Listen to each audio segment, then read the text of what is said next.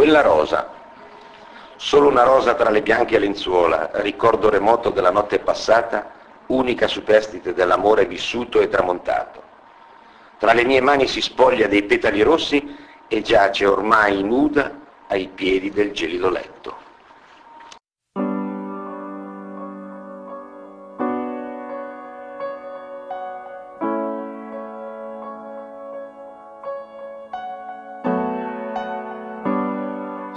Bright like a diamond.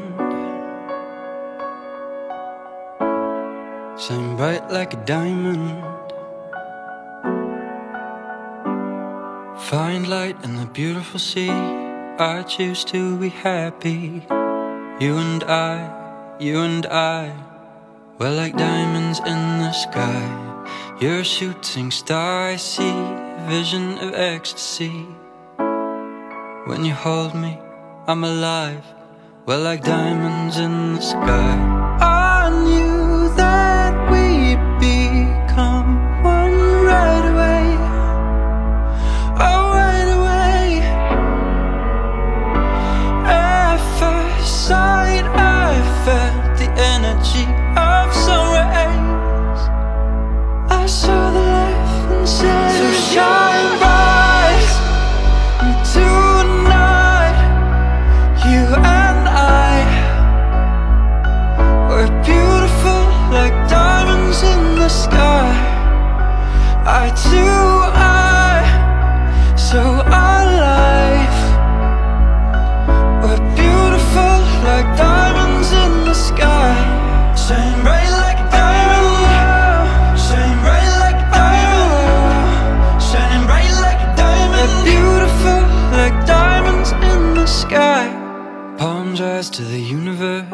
As we moonshine and Molly feel the warmth. We'll never die.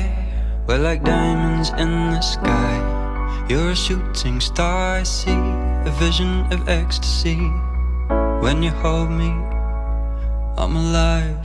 We're like diamonds in the sky.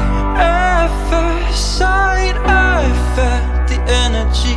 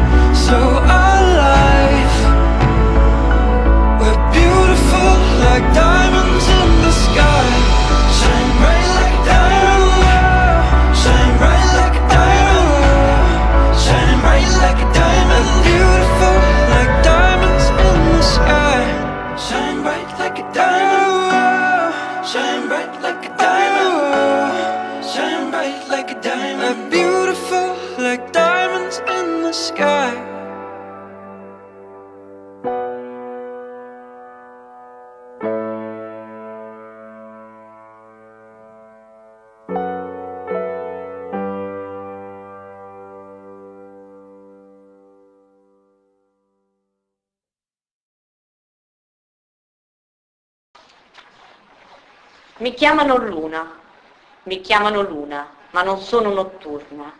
Mi chiamano Luna e come la dea del cielo attendo l'eclissi.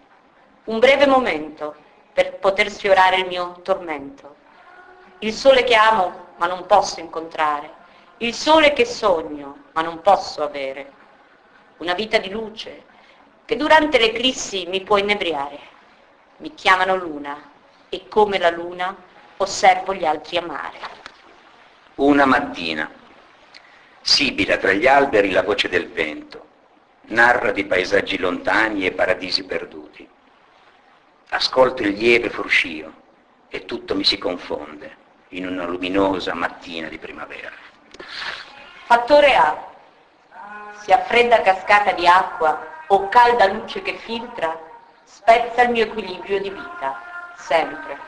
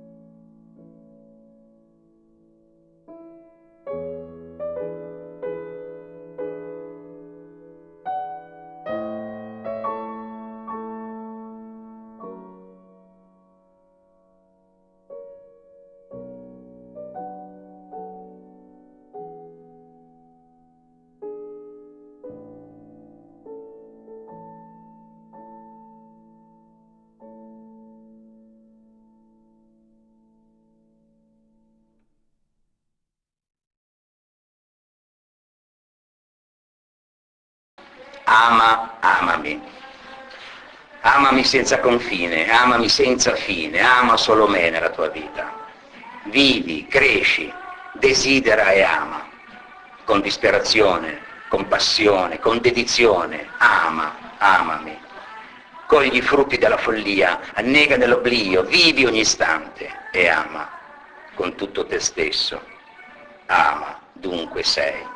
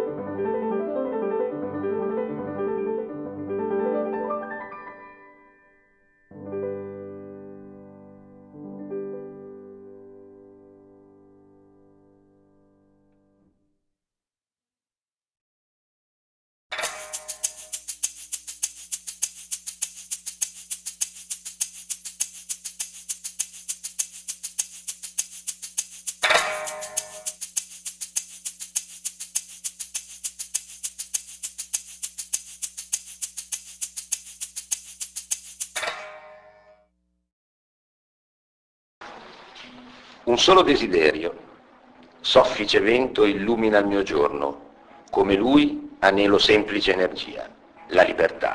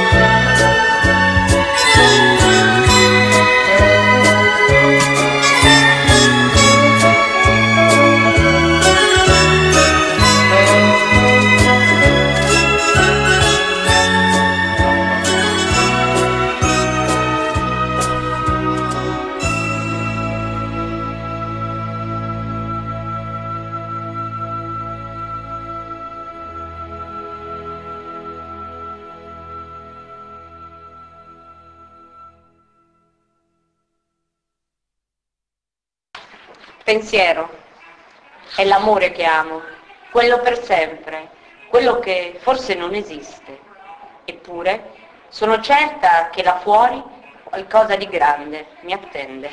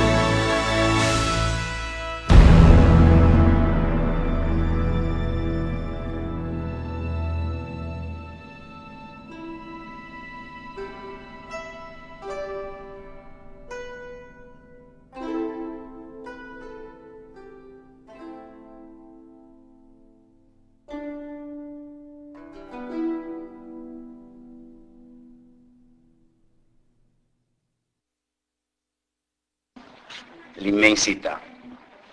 Vi permettete eternità oggi e per sempre. Non sarete mai più soli. Venti caldi vi avvolgeranno ora che giurate al cielo. Le vostre anime si congiungono e dall'alba del nuovo giorno affronterete l'immenso insieme.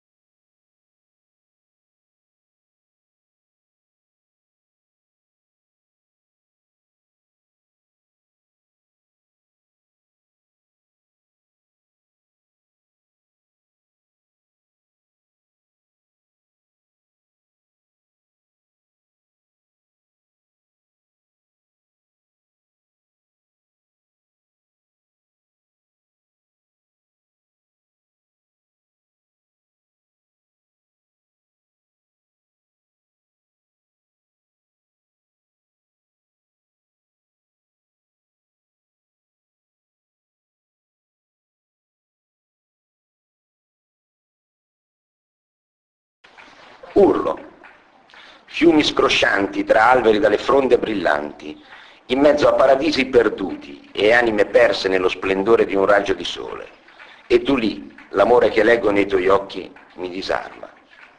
Non riesco ad esserti così devota e il mio cuore si tinge di nero. Scivolo tra foreste più tetre e non vedo più la meraviglia di quel paesaggio lontano, lontano da me ma così vicino a te, e disperatamente urlo la mia incapacità di amarti. Sogno di una farfalla. Amare un fragile soffio di vita, sognare un delicato raggio di sole, essere il cielo infinito e volare libera per sempre.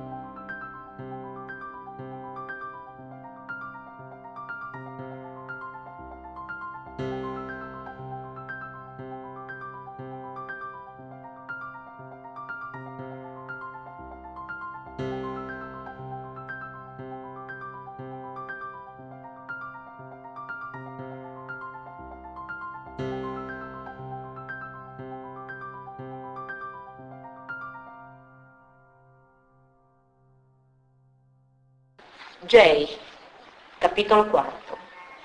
In gennaio Jolly cominciò il suo nuovo lavoro in cantiere. Lavorando insieme imparai a conoscerlo meglio. Non era solo il ragazzo misterioso, tutto muscoli, che voleva apparire. Parlavo volentieri con lui e tra noi si instaurò un dialogo aperto, anche se spesso, troppo spesso, alludeva alla possibilità di una storia insieme. Eravamo solo dei ragazzini, ma entrambi la vita, le sofferenze che porta, ci avevano fatto crescere e maturare precocemente. Il nostro rapporto si trasformava non appena rientravamo a casa. Cercavo di ignorarlo per evitare inutili discussioni con mio padre, ma a volte mi era impossibile. Quando mangiava da noi spesso capitava che anch'io, terminata la cena, mi fermassi a chiacchierare invece di andare nella mia stanza. Soprattutto conversavamo, io e Jolly, insieme, sotto lo sguardo di disapprovazione della mamma e di gelosia di Sandy, che temeva glielo potessi portar via. Fu ciò che affermò una sera in cui Jolly non era da noi. Papà, fai qualcosa affinché non lavorino più insieme. Jo è malvagia e vuole Jolly per sé, supplicò Sandy quella sera. Ma è possibile che tu debba sempre procurarmi dei problemi? Bene, da domani dovrai cercarti un nuovo lavoro, mi ordinò mio padre. Io, incredula, mi alzai dalla sedia, facendola cadere a terra. Perché dovrei cercarmi un nuovo lavoro? Non ho fatto niente di male. Perché non può cercarlo Jolly? Per lui sarà più facile. Tu provi quei problemi e devi prenderti le tue responsabilità e con questa frase mi liquidò. Raccolsi la sedia e la rabbia invase il mio corpo. Se mi licenzi non lavoro più. Cosa hai detto? chiese indispettito mio padre. Non lavoro, come fa Sandy? Lei studia. L'avrei fatto anch'io se me ne avessi dato l'opportunità. Ma tu non sei capace di studiare, intervenne Sandy. Stai zitta, per stasera hai parlato fin troppo. La zittì provocando la conseguente reazione di mio padre. Cinse il mio collo con le sue mani e conducendomi verso il muro mi alzò da terra. Maledetta, non devi parlare così a tua sorella, mi ripeteva sbattendo la mia testa contro il muro. Penso che quella sera mi avrebbe ammazzato se non fosse intervenuto tempestivamente Jolly, che, appena entrato in casa, lo fermò. La testa mi faceva male. Toccai la nuca e notai il sangue. Figlio di puttana! esclamai. E mio padre, nell'udire la mia imprecazione, mi lanciò un sinistro che se non avessi prontamente evitato mi avrebbe scaramentato lontano almeno un metro. Gli restituì il colpo e il mio andò a segno. Poi, barcollando e senza rivolgere lo sguardo verso Jolly, mi diressi nella mia stanza. La mattina seguente, domenica, non uscì dalla mia camera per tutto il giorno, ma Jolly All'insaputa del resto della casa venne da me mentre dormivo. mi svegliai con il suo viso chino sul mio. Probabilmente mi aveva baciata nel sonno, ma non ne ero certa. Perciò mi limitai a compiere un movimento brusco che riaccese in me il dolore alla nuca. Tuo padre dovrebbe smettere di trattarti in quel modo, non sei un ragazzo, e anche se lo fossi, un padre non dovrebbe mai trattare il proprio figlio così duramente. Come stai? Cosa diavolo ci fai in camera mia? Mi alzai dal letto e Jolly mi scrutò attentamente. Indossavo solamente una maglietta bianca, calzini blu ai piedi e il freddo dell'ambiente provocò un visibile indurimento dei miei capezzoli. Esci immediatamente o mi provocherai altri guai, lo esortai. Jolly si alzò dalla poltrona su cui era seduto. Si avvicinò a me, tanto da sfiorarmi i seni e mi sussurrò. Coprili, Joe altrimenti potresti raffreddarti. Poi mi cinse la vita col suo braccio, mi avvicinò a sé e mi baciò.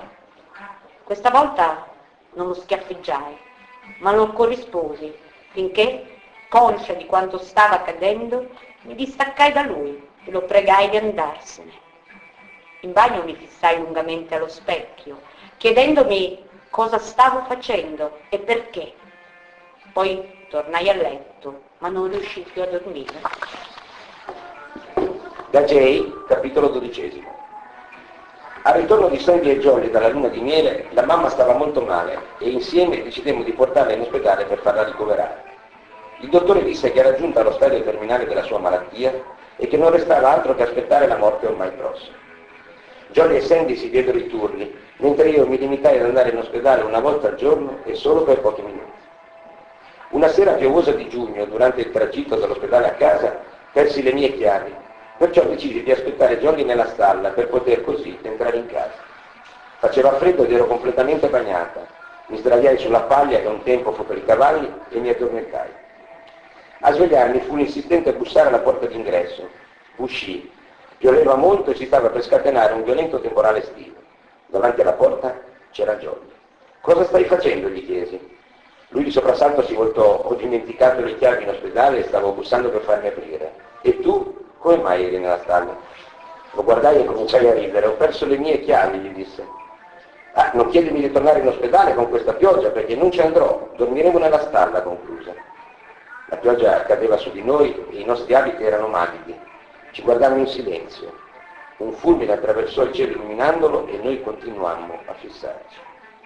Jolly si avvicinò a me e io suggerì di rientrare. Lui mi disse di non parlare e poi ci facciamo. Fu un bacio lungo e passionale. Dentro di me cercai di reprimere ancora una volta i miei sentimenti, ma mi fu impossibile. Il suo abbraccio era troppo forte e i suoi baci troppo caldi.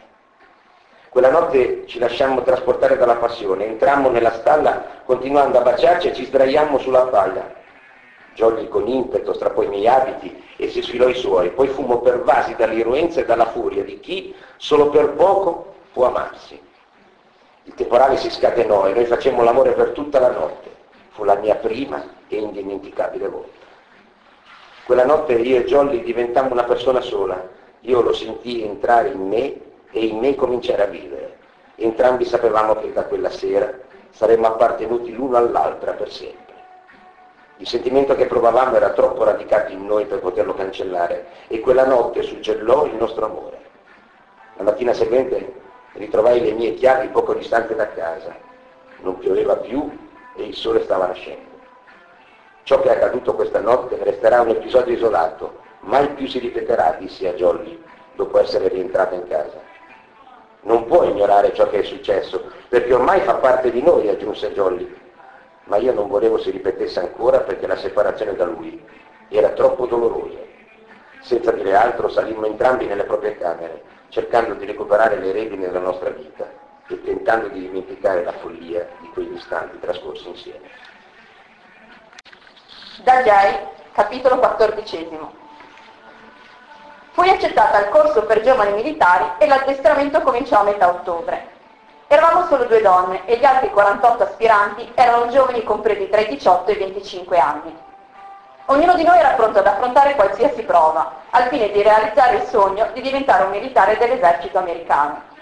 Solo 20 su 50 al termine dei due mesi avrebbero avuto l'opportunità di trasformare la loro ambizione in realtà. La prima mattina ci trovavamo riuniti dinanzi a un uomo, il colonnello Nelson, che aveva il compito di addestrarci e di decidere chi era idoneo alla carriera militare. Ordinò di metterci in riga.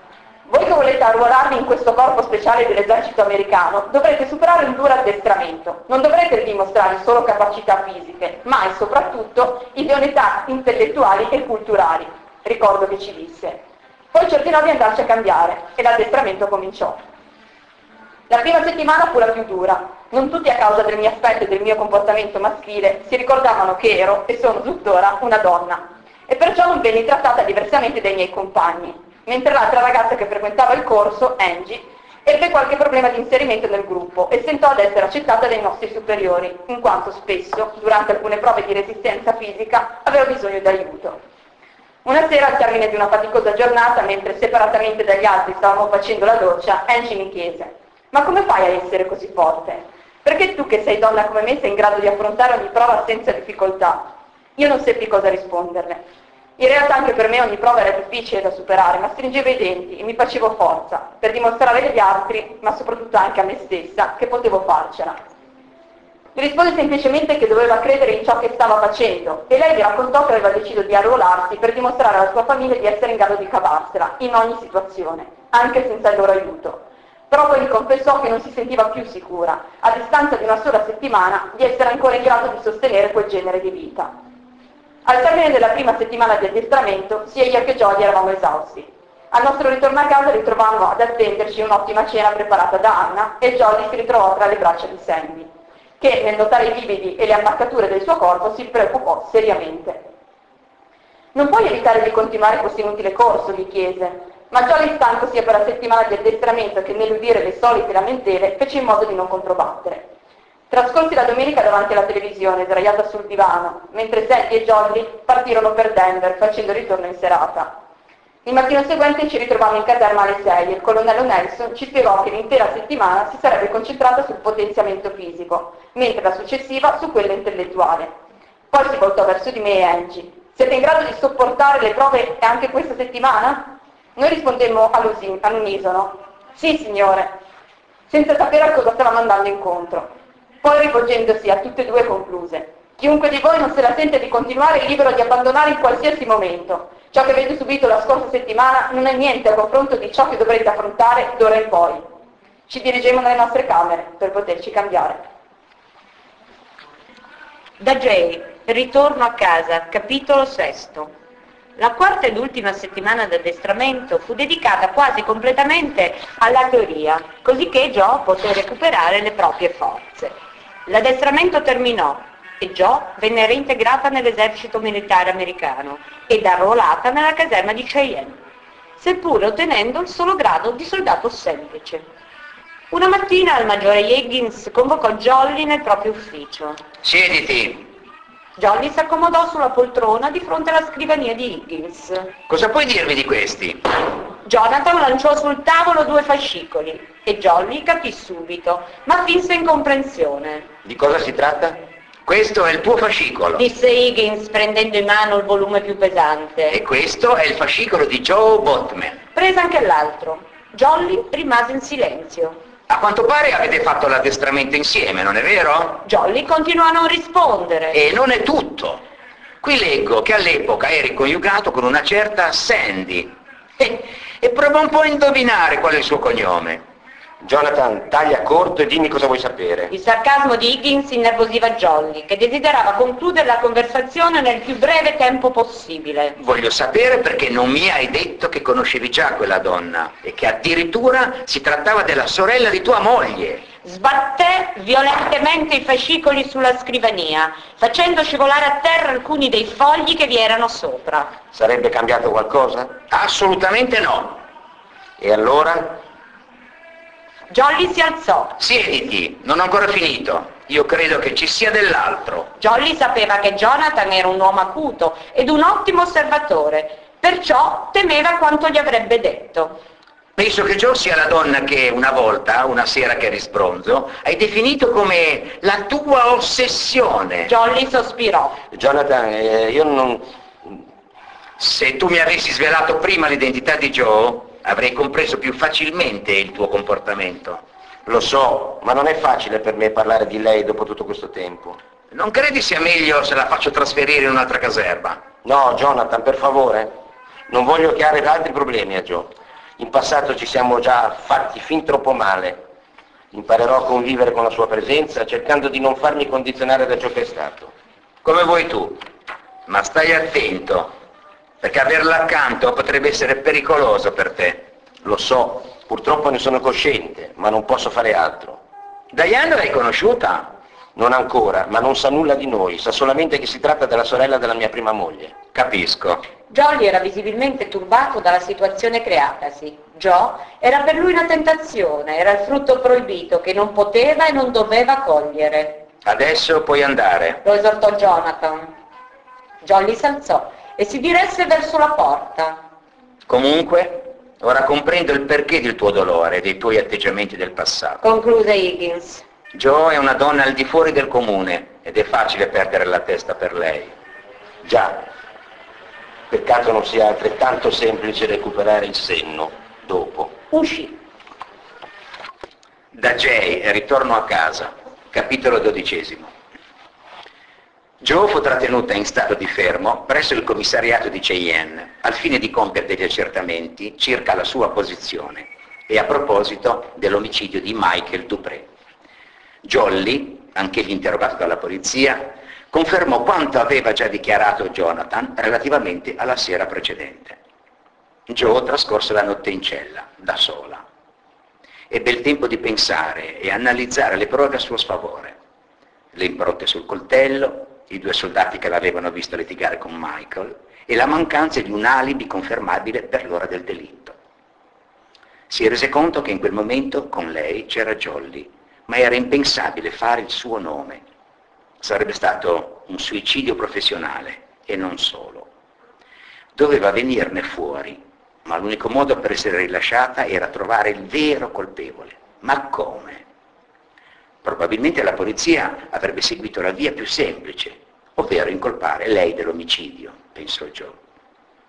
Nonostante avesse raccontato loro in un, su- un successivo interrogatorio l'episodio del tentato stupro avvenuto anni prima e perciò svelato il motivo per cui Michael meditava vendetta nei suoi confronti, la polizia la considerava come unica indiziata e perciò seguiva la pista dell'omicidio non volontario avvenuto a seguito di una lite. Solo un fatto non rientrava nel mosaico, il luogo dell'omicidio. Il commissario si chiedeva il motivo per cui Joe si sarebbe dovuta recare a casa di Michael e proprio a quella tarda ora, conoscendone le malevole intenzioni. Il fatto poteva essere motivato da un'eventuale pretenzionalità del delitto, in questo caso volontario, oppure dalla presenza di un'eventuale esca da parte di Michael per attirare Joe in una trappola. Nonostante diversi episodi non fossero ancora chiari, probabilmente Joe sarebbe stata trasferita alla prigione militare entro breve. La notte fu insonne e il mattino successivo Jonathan andò a trovarla. Devi procurarti un avvocato, le suggerì l'uomo. Non conosco nessuno, ci penserò io. Joe annuì. Non aspettarti di vedere Jolly qui, perché gli ho proibito di venire. Joe lo guardò interrogativa. So tutto dell'altra notte, spiegò, e mi sembra che sei già abbastanza nella merda per preoccuparti anche di lui. Joe distorse lo sguardo, imbarazzata. Jonathan sapeva essere molto diretto ed era impossibile non dargli ragione. Ho fatto qualche ricerca su Michael e pare che l'abbiano sospeso due volte dal corpo militare per possesso di droga. È stato trasferito da noi qui a Cheyenne, all'improvviso e senza una reale motivazione. Cercherò di contattare l'ufficiale che si è occupato del trasferimento per avere maggiori dettagli e lascerò tutto in mano al tuo avvocato. È un tipo in gamba, si chiama Ranger. Grazie Jonathan. Non preoccuparti, tornerai presto a casa. Io non abbandono mai i miei soldati, sia che ci troviamo sul campo di battaglia o altrove. Ma spero ti serva da lezione. Se avessi chiesto aiuto quando Michael ti ha minacciata, ora non ti troveresti in questa situazione. Anche in questo caso Jonathan aveva ragione e Joe tacque. Per lei non era facile chiedere aiuto. Aveva spesso cercato di cavarsela da sola e purtroppo non sempre ha ragione. Jonathan salutò la giovane e uscì dalla cella. Joe venne trasferita alla prigione militare quel pomeriggio, con l'accusa di omicidio volontario preterintenzionale. La data del processo sarebbe stata fissata a breve. Diane fece ritorno quella stessa sera da Denver, dopo aver letto dell'omicidio di Michael e delle accuse mosse a Joe. Jolly era già a casa quando la donna arrivò. L'uomo le spiegò quanto accaduto. Scriverò un articolo a favore di Joe. È impossibile credere che sia stata in grado di uccidere un uomo. Teniamocene fuori, Diane. Joe ha un avvocato e sono certo che presto la verità verrà fuori. Jolly voleva evitare che Diane potesse scavare troppo a fondo nella vita di Joe.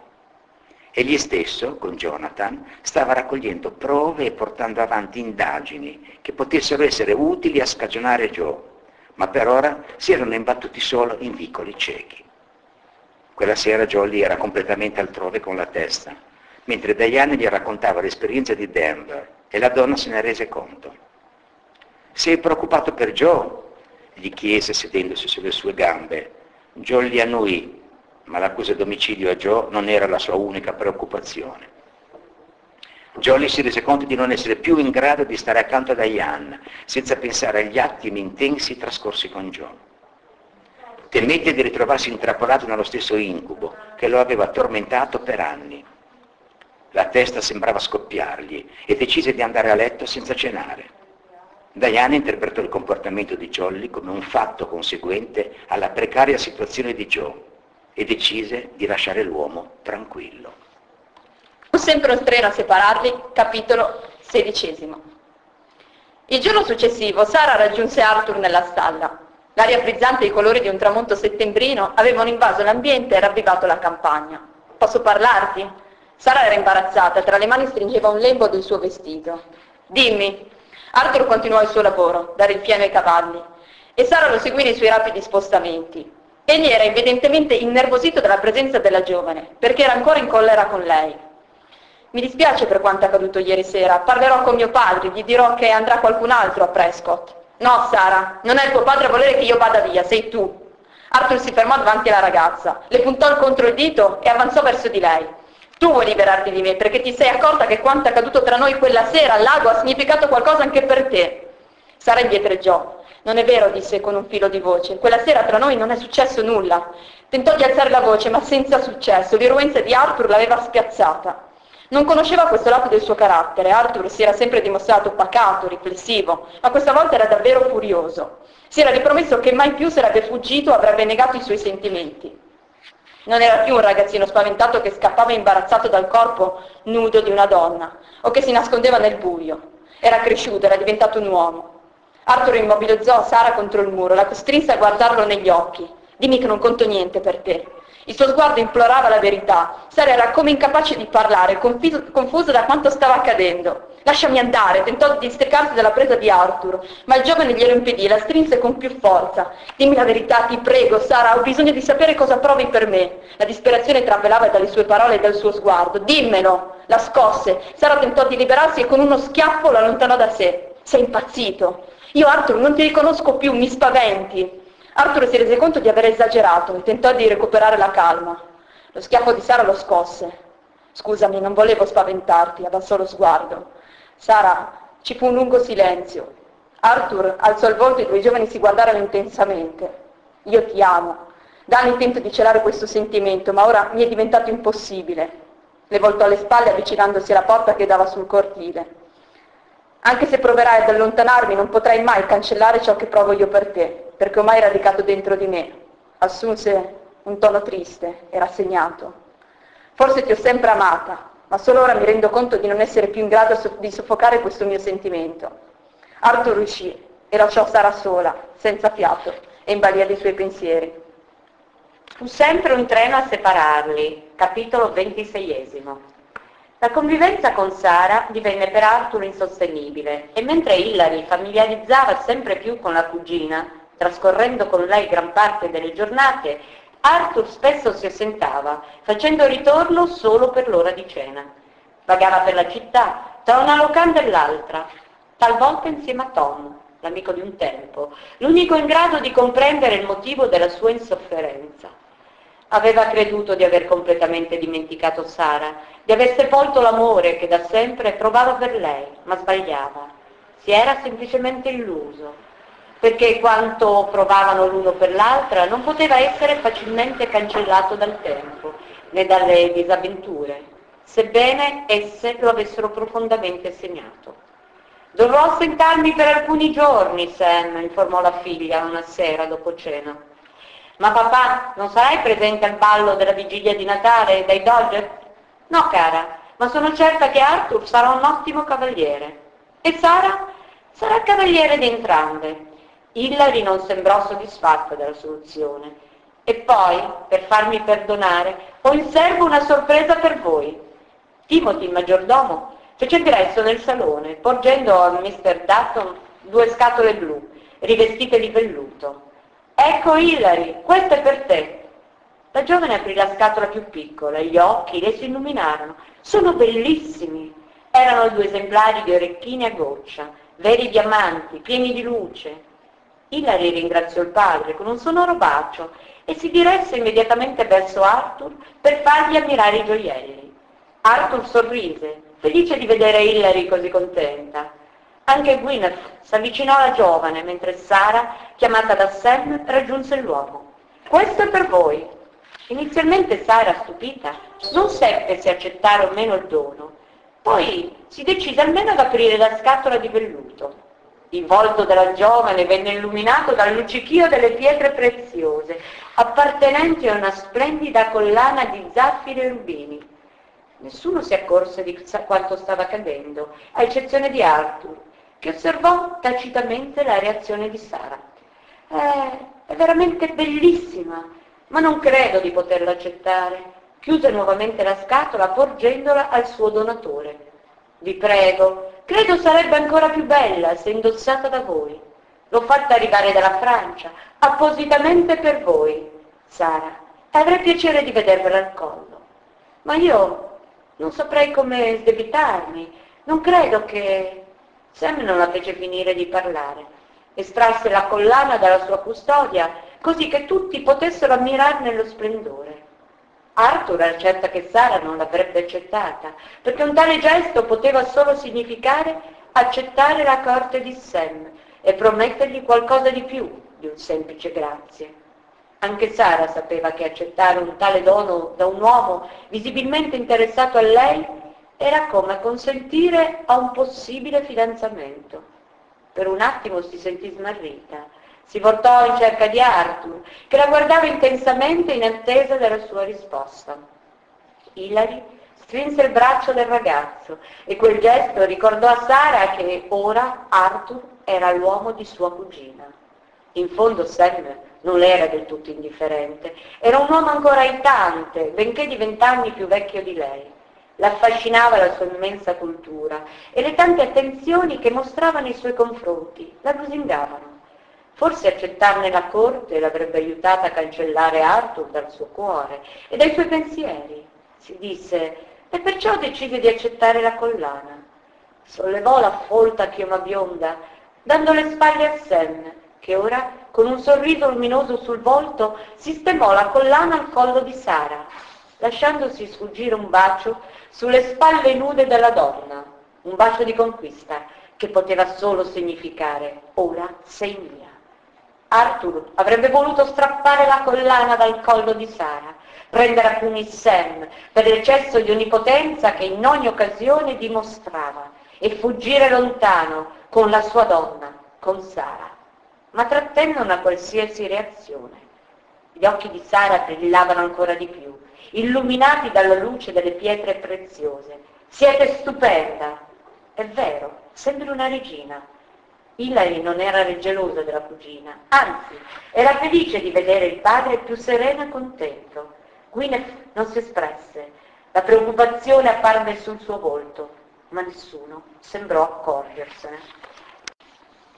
Dal volume sul palcoscenico delle Caffè des Artistes va in scena senza di te.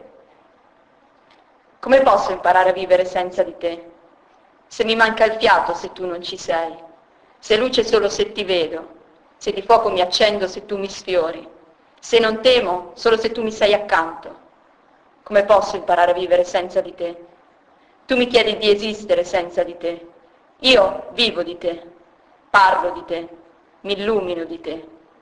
E non so come imparare a non morire nell'attimo in cui tu fuggi da me. E la mia anima si spezza, ora, adesso, in questo momento, che di te sono mancante.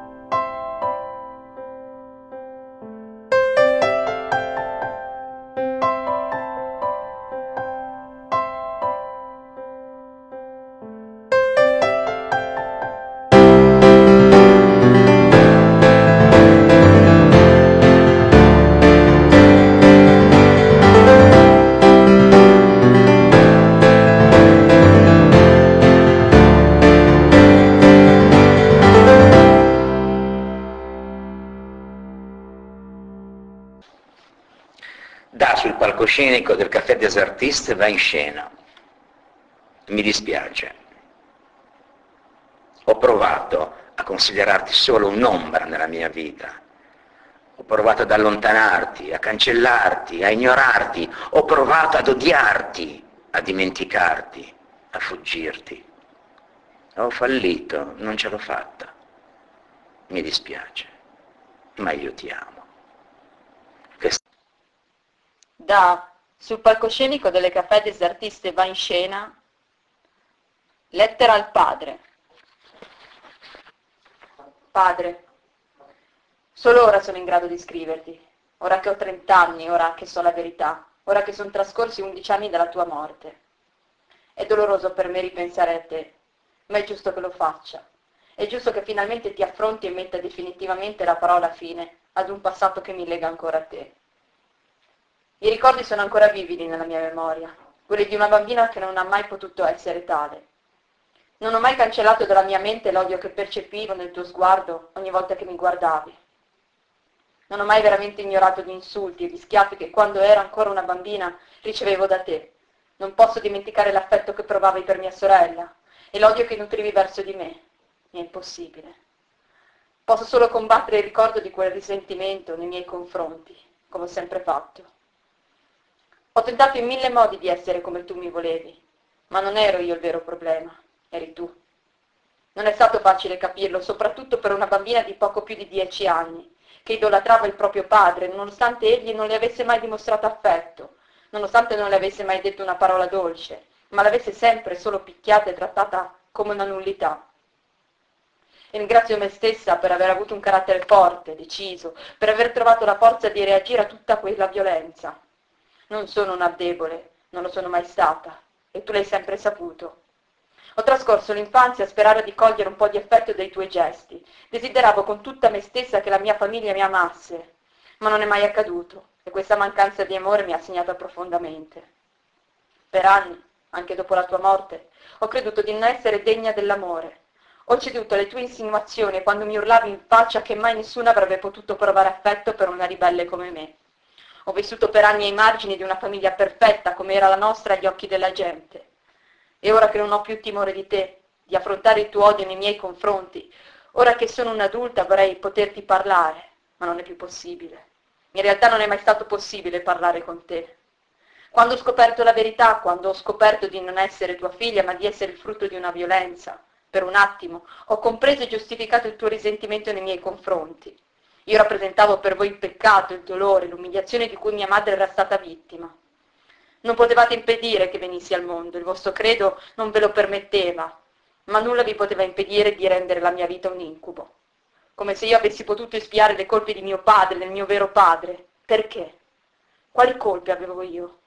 Non ero forse io stessa una vittima? Si è trattato solo di un breve attimo, quello in cui ho pensato di poterti perdonare quando ho creduto che la ragione era dalla tua parte, poi ho compreso che tu non eri così diverso dall'uomo che mi ha concepito, dall'uomo che ha violentato la donna che tu amavi con tutto te stesso. Ti ho amato un tempo, tu probabilmente no, mai. Ora non provo più nulla. Il rancore, l'odio, la ribellione che ho covato in me per anni sono scomparsi. Ora sono serena. Ho finalmente superato gli ostacoli che il tuo risentimento aveva posto sul mio cammino. Non temo più l'amore. Ora sono certa di esserne degna e questa lettera vuole esorcizzare un'ultima volta il tuo spettro. È finita. Ora posso finalmente dirti addio e chiudere definitivamente con il passato. Da sul palcoscenico dove Caffè des Artistes va in scena, Sandy. Cosa ci faccio qui? Come sono arrivata a questo punto? Eppure solo un attimo fa ero una bambina. Il mondo gira troppo in fretta ed io non riesco più a stargli dietro. Mi sembra ancora di vedere mio padre, mia madre, la nostra casa. Sembra ancora tutto così reale. Eppure non lo è più. E solo ora mi rendo conto che il tempo trascorre velocemente, troppo velocemente. Ora che forse è troppo tardi per me. I miei genitori mi hanno amato smisuratamente. Non c'era nulla che non avrebbero fatto per me. Gli devo molto, eppure sono stati anche la causa della mia fine. Mi hanno insegnato l'odio ed è stato proprio l'odio a distruggermi. Vorrei poter fare chiarezza nella mia anima, analizzare per quanto ancora possibile i miei errori e comprendere le scelte che mi hanno portato fino a qui, fino a questo momento. Il mio primo ricordo risale ai miei sei anni, mia sorella ne aveva otto. Non potevo giocare con lei, ricordo che volevo farlo, ma mio padre me lo impediva. Loro la trattavano con disprezzo, lasciavano che si isolasse e quel giorno vidi mio padre colpirla con forza al volto. Probabilmente era già successo altre volte, ma il mio primo ricordo dell'odio che papà provava per lei risale a quel giorno. Tua sorella è cattiva, devi starle lontana. Questa frase mi è stata ripetuta all'infinito e io l'ho accettata tacitamente come un dato di fatto. Non contestai mai quello che i miei genitori mi dicevano e anch'io imparai ad odiarla. Sono cresciuta come figlia unica, amata e coccolata, mentre mia sorella ha ricevuto solo odio e violenza. Mia sorella era una bambina taciturna, viveva ai bordi della nostra famiglia perfetta, accettava incondizionatamente ogni rimprovero, ogni schiaffo, senza reagire. Ma quante volte ho dovuto sopportare il suo sguardo che mi implorava di aiutarla, che mi chiedeva perché succedeva solo a lei, perché papà odiava tanto lei quanto amava me. Ed io fissavo i suoi grandi occhi imploranti con freddezza. Strano. Solo ora riesco a capire che in realtà avrei voluto aiutarla L'avrei voluta difendere, invece mi sono sempre nascosta dietro a un muro di odio e indifferenza, il muro che mio padre e mia madre mi hanno aiutato a edificare. All'età di 16 anni mia sorella si ribellò. Una sera smise di essere vittima. S'alzò da terra e colpì violentemente nostro padre. Trascorse un lungo attimo di silenzio che sembrò un'eternità e quel momento segnò la fine della sua vita così come l'aveva vissuta fino ad allora. Non so cosa le accadde, non so dove trovò la forza per reagire, ma quella forza la salvò e da allora divenne una ribelle. Il suo sguardo disperato si trasformò in uno sguardo di fuoco e mentre io sbocciavo nella mia femminilità, lei assunse tutte le caratteristiche di un maschio. Lei non ha mai mostrato cattiveria nei nostri confronti, si è sempre limitata a difendersi. Era come se sapesse che prima o poi avrebbe ottenuto la sua rivincita, che lei ci sarebbe sopravvissuta. Temevo mia sorella quando doveva essere lei a temere me, la mia cattiveria, il mio egoismo, perché non sono stata capace di concederle un unico raggio di sole nella sua esistenza? Odio, questo è il perché. Mio padre mi ha insegnato ad odiarla, non sapevo neanche il perché, lo scoprì solo anni dopo. Quando mio padre ebbe un infarto mi resi finalmente conto di quanto dipendessi dai miei genitori. Non avevo nulla di mio, tutto ciò che desideravo mi era stato dato senza alcun sacrificio e nel momento in cui mi resi conto che la vita di ognuno di noi è appesa ad un filo invisibile, allora compresi quanto la mia esistenza era vuota. Mio padre mi ha circondato di amore, mi ha viziata, ha esaudito ogni mia richiesta e io lo adoravo, l'ho profondamente amato, ma non mi ha mai insegnato a vivere, a camminare con le mie gambe. Quando mio padre morì durante una lite con mia sorella, io detti a lei la colpa, ma in cuor mio ho sempre saputo che in realtà non aveva alcuna colpa ed ora ammetto di averla perdonata. Ma in realtà doveva essere lei a perdonare me, perdonarmi per tutto, per il velo di omertà, per la mia indifferenza. Non sono stata capace di capirla, di aiutarla, ma la resa dei conti è vicina. Dopo papà e la mamma, ora tocca a me.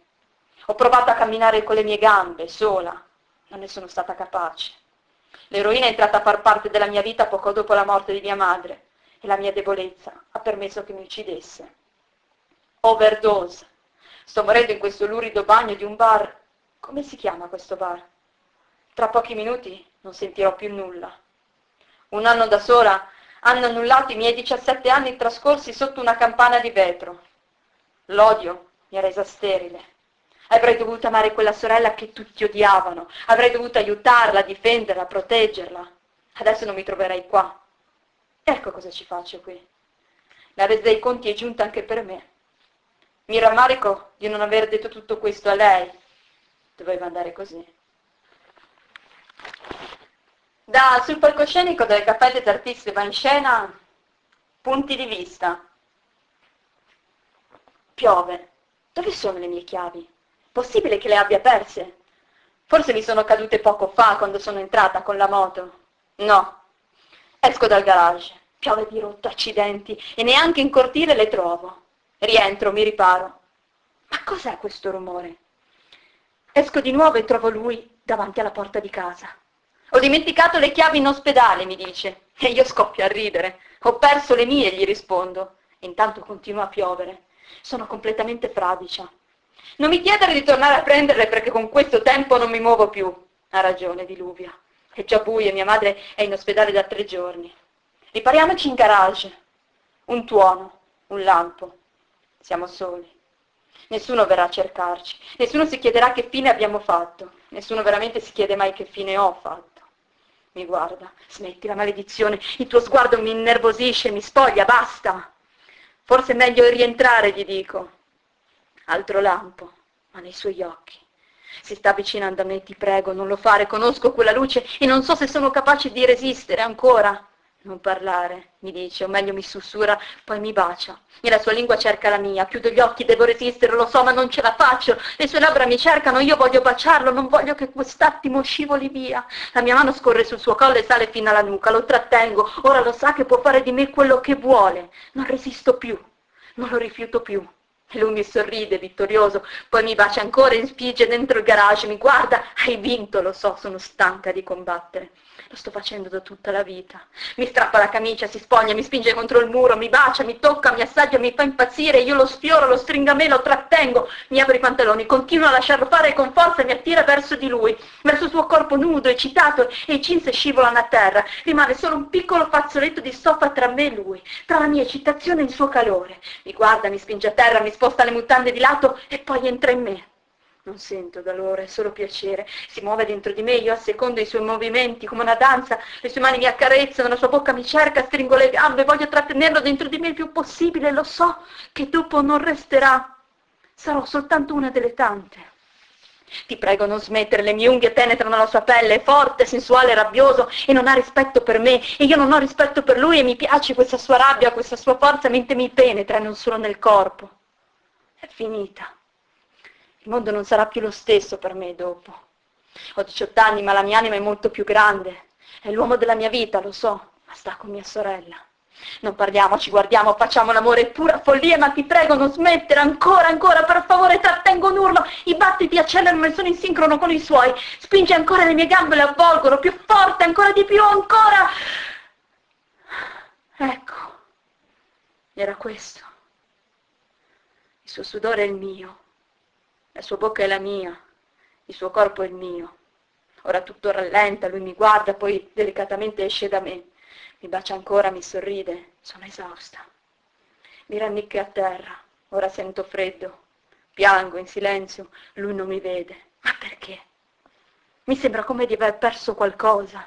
Mi hanno strappato una parte di me. Lui mi manca già. Qualcosa di caldo mi avvolge, il suo corpo che mi riscalda, il soffio del suo respiro sul mio collo, le sue braccia mi stringono a sé. Chiudo gli occhi.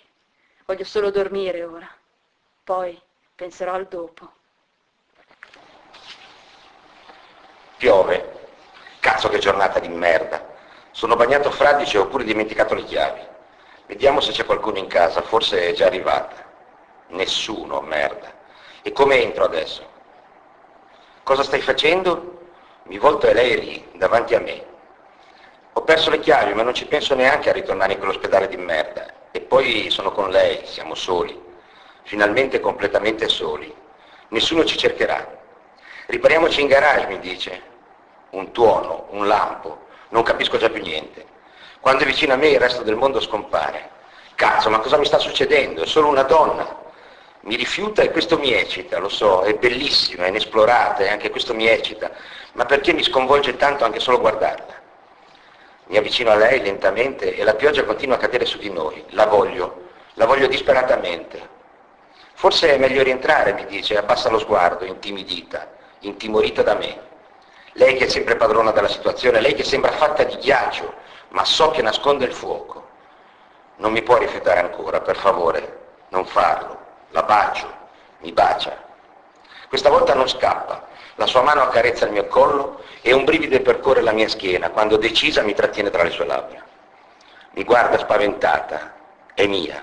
La bacio ancora e non smetto finché non siamo dentro, poi la spoglio non riesco più a trattenermi, non so cosa mi sta succedendo, le strappo tutto, la spingo con forza contro il muro, la cerco, cerco la sua bocca, la sua lingua, il suo corpo. Mi spoglio anch'io, lo faccio velocemente, troppo, e in un attimo sono nudo e la vicino a me. La sua pelle è morbida, liscia, profumata, umida. Le slaccio anche i jeans, la guardo e mi riempio di lei, di questo momento che ho immaginato tante volte, che dovrei assaporare e invece mi sento come impossessato da una furia inspiegabile. La spingo a terra, vorrei essere più delicato, dovrei esserlo. Non merita che anch'io la tratti così, ma non ce la faccio perché la prendo così, senza pensare.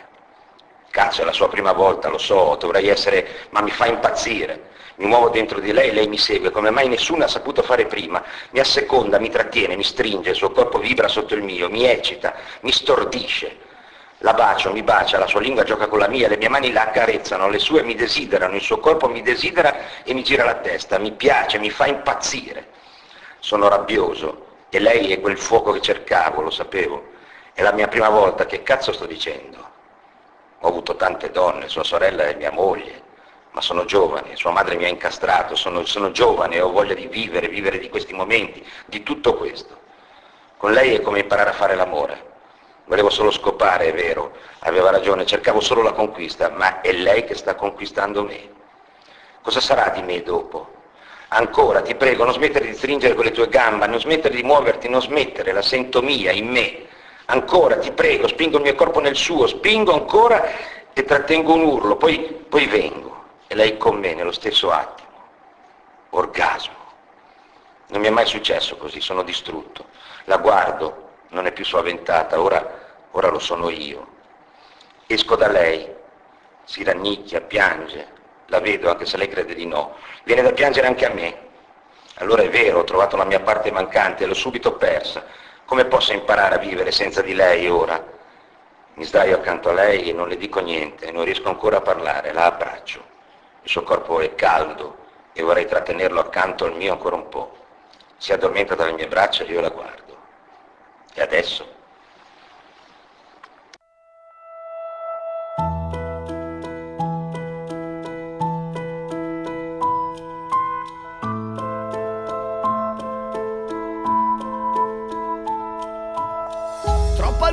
Ti piace, godi meglio farlo al buio sottovoce, graffiando la mia pelle e mordendomi le labbra fino a farmi male.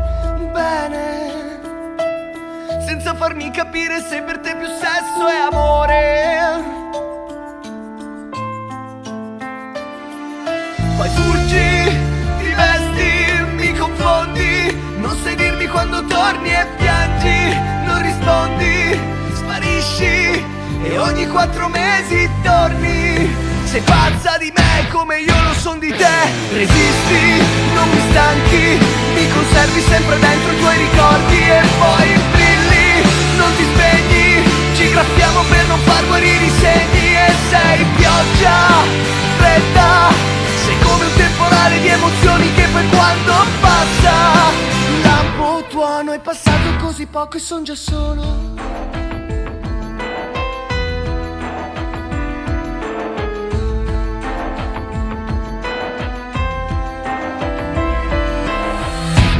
Tornerai, tornerai, altro che se tornerai. Ma stavolta non ti lascio, ti tengo stretta sul mio petto. Poi ti bacio, poi ti graffio, poi ti dico che ti amo e ti proteggo. E poi ti voglio, e poi ti prendo, poi ti sento che impazzisci se ti parlo. Sottovoce, senza luce, perché solo io lo so quanto ti piace. E ora dimmi che mi ami che stavolta no, non durerà solo fino a domani. Resta qui con me perché sono pazzo di te, resisti, non mi stanchi, mi conservi sempre dentro i tuoi ricordi e poi brilli, non ti spegni, ci graffiamo per non far guarire i segni. Sei pioggia, fredda, sei come un temporale di emozioni che poi quando passa Lampo tuono è passato così poco e son già solo